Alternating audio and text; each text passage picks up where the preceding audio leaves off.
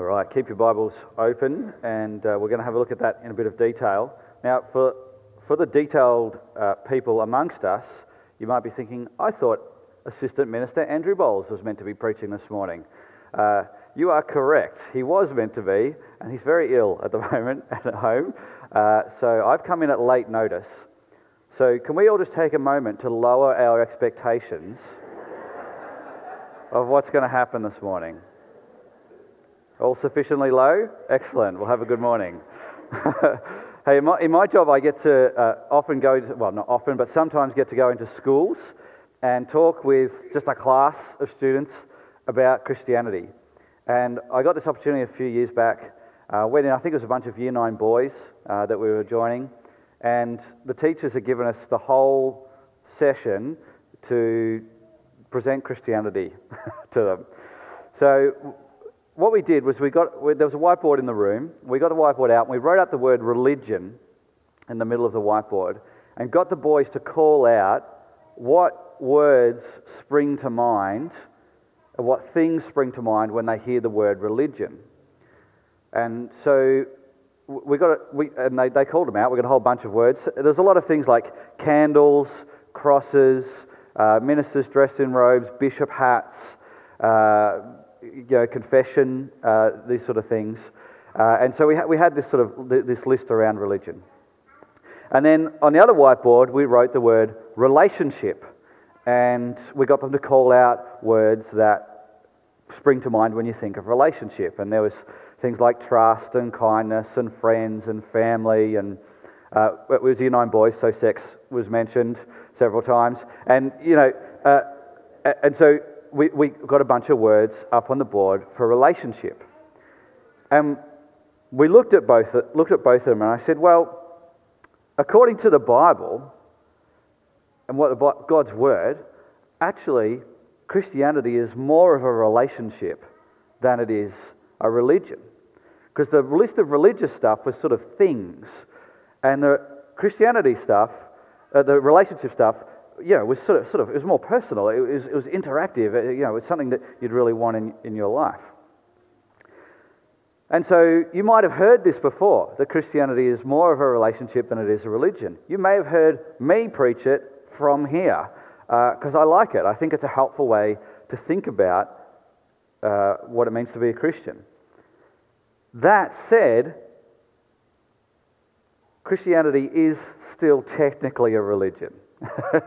so we sort of can't get around that. And we also can't get around the fact that uh, religion, particularly perhaps reflected in this list of words the boys came up with, um, some of the words were, were quite negative. Uh, and, you know, they, they, sort of had restrictive and, and judgmental and stuff like that as some other words that they threw up there. So, because religion doesn't have an awesome reputation in our society. Uh, Christopher Hitchens, a couple of years back, uh, he wrote a book called God is Not Great How Religion Poisons Everything. Right?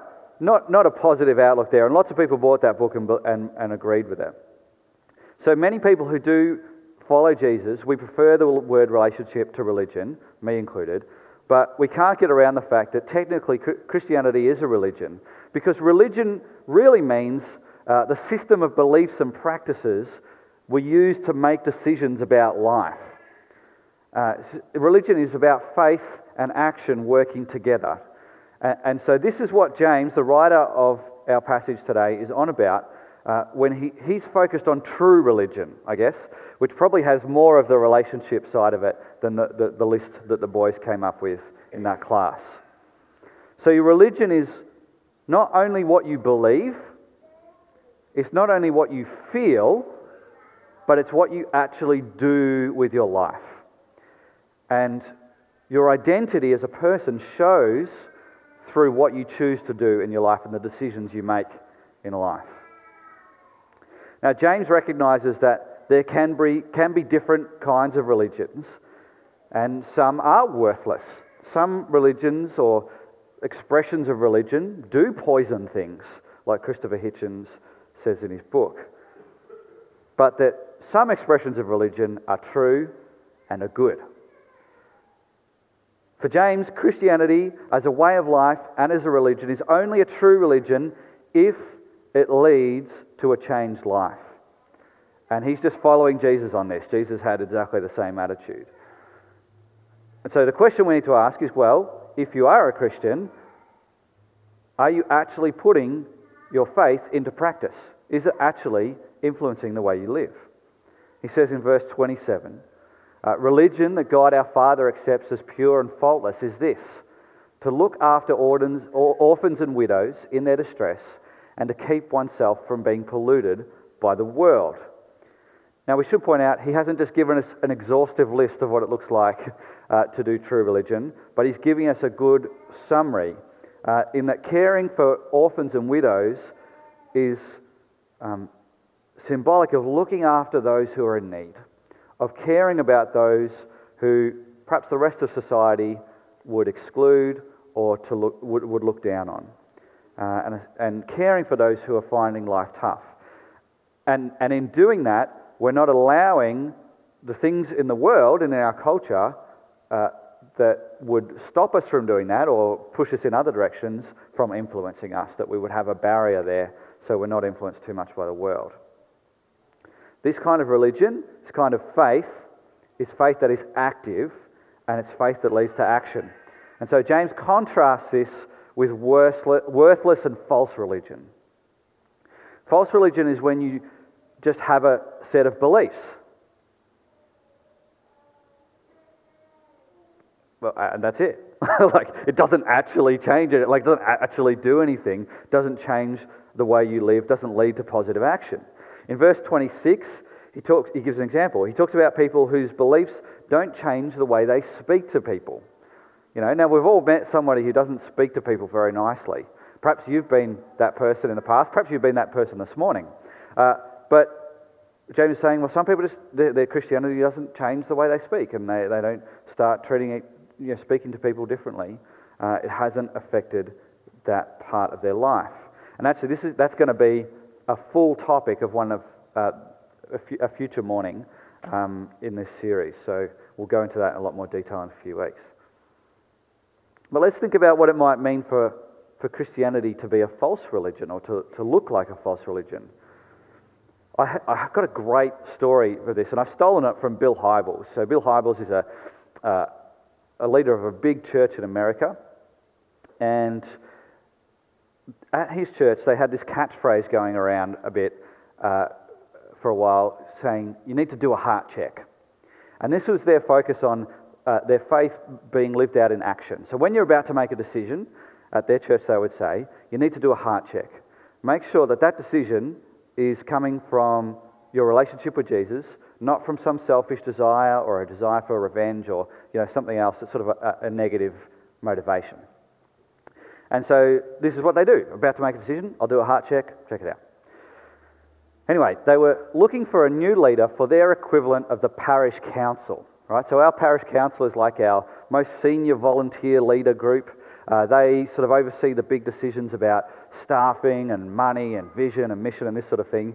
And so uh, Bill Hybels' church was looking for somebody to join this te- the equivalent of that, uh, that team at their church.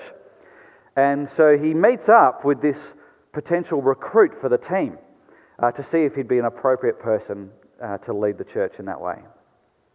And so they're catching up and they're talking about the values of the church and uh, what, what they hope to see the church achieve in, in the future and so on. And this guy says to Bill, Bill, I can get on board with everything about uh, you know, that our church values. I can get on board with all of this, except this bit about giving money to the church. I'm not going to do that. My money's mine. I'll do what I want with it. Okay, well, that meeting wrapped up fairly quickly after that, and uh, he was not invited onto the leadership team. Next Sunday, during uh, musical worship, Bill looks over and sees this guy, front row, eyes closed, arms wide, singing a famous line from a famous song I surrender all. And Bill said, I didn't want to give that guy a heart check. I wanted to give him a face check. because hypocrisy, singing loudly, stating in front of many people that I surrender all, and yet in the meeting during the week, had specifically said the exact opposite and certainly acted in that way. And that sort of thing, by the way, is one reason why Australians are cynical about religion. It's not the only reason, but it is one reason. Okay, let's think about that for a moment. Let's assume that guy is a genuine follower of Jesus, right? So he genuinely believes Jesus is Lord. He genuinely believes he died for our sins and rose again. Okay? What's, what's going on there? What's, what's the issue? He, well, his religion is false because all it is is some knowledge. It, it's some sort of intellectual thing going on, not translating into actual action. So I think James would say that guy's religion was false. He uses this quite powerful image of the mirror, um, and this is, a, this is an image uh, from the Bible that stuck with me for a long time, and I keep coming back to it in my own life. Uh, he says in verses 22 to 24, But don't just listen to God's word, you must do what it says. Otherwise, you're only fooling yourselves. For if you listen to the word and don't obey, it's like glancing at your face in a mirror. You see yourself, walk away, and forget what you look like. False religion is like someone doing that. Having a look into themselves in the mirror, walking away and forgetting what they look like.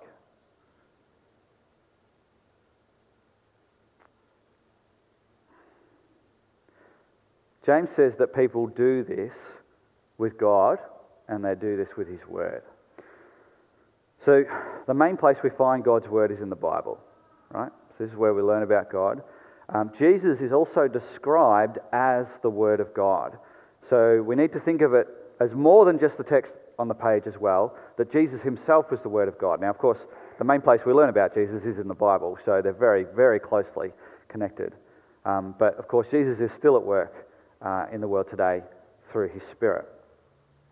Um, when we look into God's Word, we can see who we were made to be.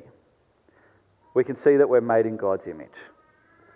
We can see that we're loved by God. And again, when you look at Jesus, you get to see that in, a, in a, an amazing way. We can see that we're made to bring good things into the world, that we're made to bring blessing into the world, especially in our relationships with other people and that we're actually made so that we can fight against evil and against sin. And, and that God gives us these commandments that if we obey them, we are helping in that process of freeing people from sin and from evil and freeing ourselves from sin and evil. So we look at that. We look at God's word. We look at Jesus. We look at all these good things God has for us to do and all these good things God has for us to be. and then we look away and we just do what everyone else is doing. That, that's an example of false religion. Let me give you some examples of this. Um, we look into God's Word and we see the way Jesus talks about money. He encourages generosity uh, and he, uh, whether we have lots of cash or whether we don't have much of it, he warns us against showing off our wealth and, and sort of idolizing our wealth. He warns against you know, getting into large amounts of debt so that the person you owe is sort of, you know, you're almost a slave to them. Uh, and, and he commands us to give to the work of the church. So we see that. We look away. We think about upgrading our phone or our TV or a car or a house or a holiday house or a boat.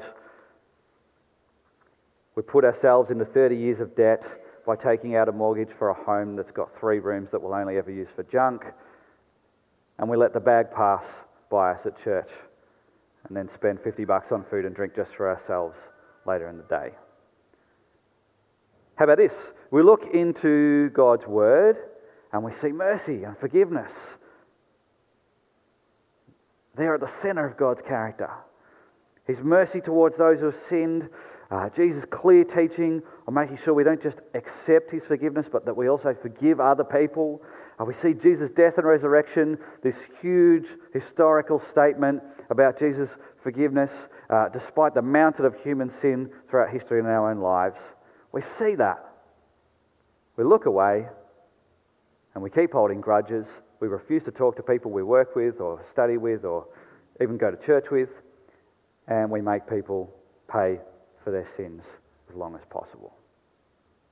By the way, I realize you're getting, people on this side are getting like the negative bit and you guys are getting the positive bit. That's not a statement about my value of you as sort of areas of the room, just to make that clear.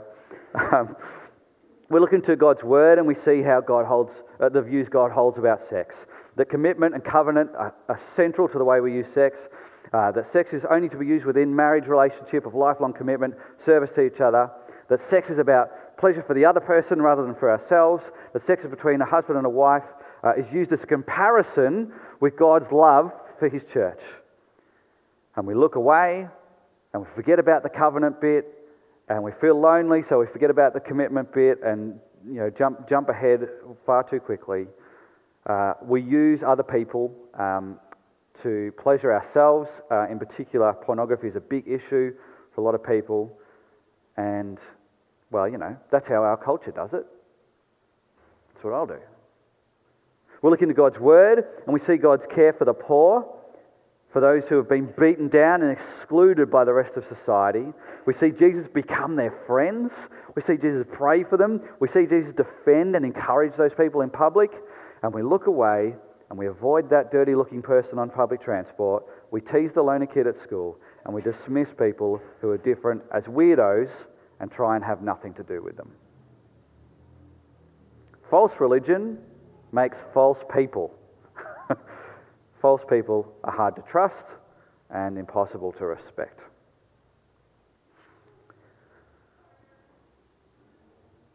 How are you feeling? it can be a bit depressing, isn't it? Like, you know, because it, cause it can be hard to do this.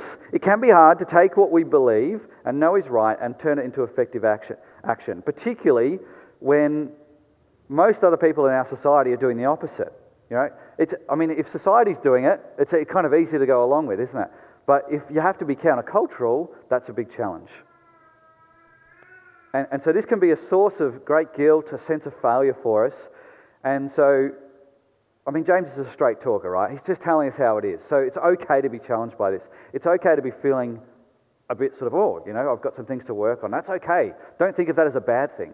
But Tim reminded us, uh, Tim, our senior minister, he reminded us this uh, last year, where he said, in these sort of passages where the Bible's very straight talking and where everyone in the room probably has something that they need to work on uh, in the way they're living at the moment, uh, two sorts of groups form accidentally, like not necessarily consciously. There's the people who only hear uh, the, the conviction of the passage, and there's people who only hear the grace of the passage, right? And usually, you, you, you hear the one that you don't need, right? So maybe you're very well aware of your own flaws and your own areas of false religion. And what you need to hear from this passage is the grace bits, the bits where we're encouraged. Uh, and I'll, I'll, outline a couple of those in a moment. Uh, and, and so if you are feeling like, oh, I'm so bad, make sure you open your ears for the next few minutes. But likewise, if you think you're all good, and you think James would, would look at you and go, Excellent. You are an example of perfect true religion. Please wake up to your deluded image of yourself. right? So everyone uh, is going to needs to be challenged by this in one way or another. Not always in the same way. Some people will be challenged in different areas to others, but we all need to hear the challenge that James is putting in. Okay?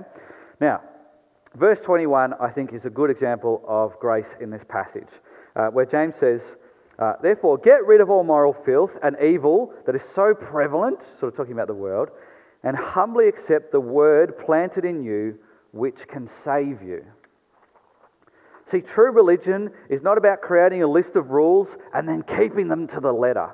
It's about living out the identity we have been given freely by Jesus as Christians. The implanted word is the good news of Jesus. Uh, which is not a message about a variety of good things that we should do, uh, but it's about what God has done for us. Jesus' death and resurrection, when we believe that deep down, it saves us from our weaknesses, it saves us from our sin, it saves us from our false religion. So if you're going, oh, gee, I do have false religion in this area of my life, Understand that yes, it's good to work on that, but that also you are saved from that when you put your faith in Christ. Uh, let me give you a hypothetical on how this can work really practically. Say a friend of yours from church um, has a confidential conversation with you and admits that they're addicted to pornography and that they've never given a cent to the church, even though they've been coming for 10 years. Plus, they've been lying about it, saying they never watch pornography and they give heaps. Okay, so sort of a, you know, compounding the issue with lying about it. How should we respond? Well, I think if we're too heavy on conviction uh, and, and sort of too quick to read the, the sort of the, know, the tougher bits of the passage, we might say, that sounds, your, sounds like you're not a Christian. Christians wouldn't do that. You're not a Christian because, you do, because of your behavior. That's not a helpful way to look at it. Here's a much better helpful way to look at it. Here's the way James is um, proposing that we think about it. That's to say, mate, you don't need to keep living like that because you're a Christian. You're made for something better. You're made to walk in the light and the truth. So live out your identity that you already have more and more. Do you see the difference there? Both of them are challenging the person to change the way they live, but one's coming out of an identity of someone who's already forgiven, the other is accusing them of not knowing Jesus, I guess. James doesn't say, look into the mirror, try to remember a bunch of rules, and then go and do the rules, or forget the rules. He says, um, when we look into the mirror we forget, and we walk away, we forget what we look like. we forget who we are in the eyes of God. So to finish, let's just get practical. I think, think tonight we might, uh, to this morning, sorry, we might fall into two broad categories. I, I think there's one category of people who probably don't look in the mirror enough, and when we do look in the mirror, we quickly forget when we look away. Uh, so maybe you're new to Christianity, and so you just need more time looking into the mirror. you know, you need to actually get to know God's word more. You need to get to know Jesus more. And I just want to say, that's cool. You need the time to do that. We'd love to support you in doing that. Uh, all I'd say is make sure you don't give Christianity a quick, glance, but stare deeply into it. Give it the time it needs to really uh, have an, you know, to, to really um, get the full picture. Oh, but maybe you are a Christian uh, and you just don't know God's word enough to apply it properly. Now, again, this can happen accidentally. I know for some people, if you struggle to read you know, even a short article online, reading one of the harder bits in the Bible can be a, sort of a big obstacle to overcome. Uh, but I just say, well, that's why we've got free audio books on the internet. That's why we've got life groups that meet during the week where you sit together and you read the Bible. That's why we've got other Christians so that we can read the Bible and talk about it together. So if you're limiting yourself just to personal Bible reading, realize that reading the Bible together is a great thing to do and just changes the situation immensely. I guess it could also be deliberate, though. You might get the sense that if I look too long into God's Word, I'm going to have to change a few things about the way I live, and I don't really want to do that. and so you deliberately avoid, you know, maybe you go, always take a toilet break at church when, the, when someone's reading the Bible or preaching, or maybe you just avoid reading the Bible, getting to know Jesus because you're worried about what will happen. Well, all I can say to that is uh, I genuinely believe that if that is your long term strategy, you are robbing yourself of all the good things about being a Christian. You're keeping all the challenges because you know there's issues and you know you probably should feel a bit guilty about a few things that you've done, but you're not getting all the, the life and the truth that comes through living wholeheartedly for Jesus. So don't rip yourself off. Change things. Second group of people. You do look into the mirror Heaps. And you don't forget when you walk away, but there's probably a few smudges on the mirror. You know, at our place, you know, we've got those mirrors on the, on the wardrobe, you know, that go the, the full length. So at our place, they're very clean up at this level. And below four feet, there's a lot of like small finger marks all over the mirrors. It's a bit smudgy. And so what I'm just suggesting to you is that, that maybe, maybe you've got a blind spot you know, I, every, every couple of years, I realize, I think, I'm going all right this year. Like, I'm following Jesus pretty well. And then God shows, you know, wipes away a smudge and says, okay, yeah, you're doing all right. I still love you. Now let's work on this, this area where you need to grow in maturity and be more like Jesus.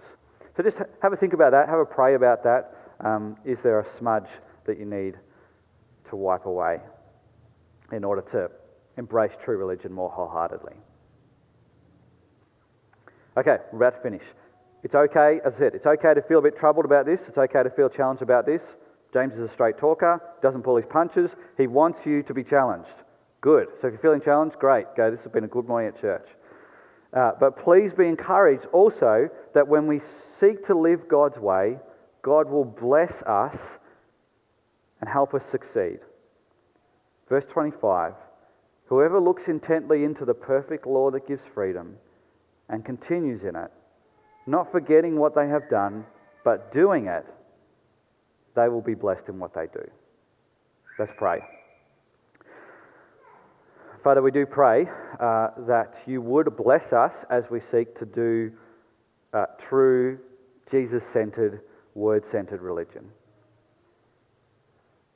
And I pray for each of us as we're challenged uh, in areas of our life where uh, we need to change a few things, that you would give us a vision of what life will be like, the goodness uh, that you will bring to our lives when we're able to do that and you'd show us a way through. And I pray particularly for people who are in really tough situations, who are perhaps feeling trapped by them uh, or enslaved by them. Pray that this morning, for the rest of our service, you would use um, all the things that happen in the service through your Spirit to free them up and to see a way through. And pray this in the name of Jesus. Amen.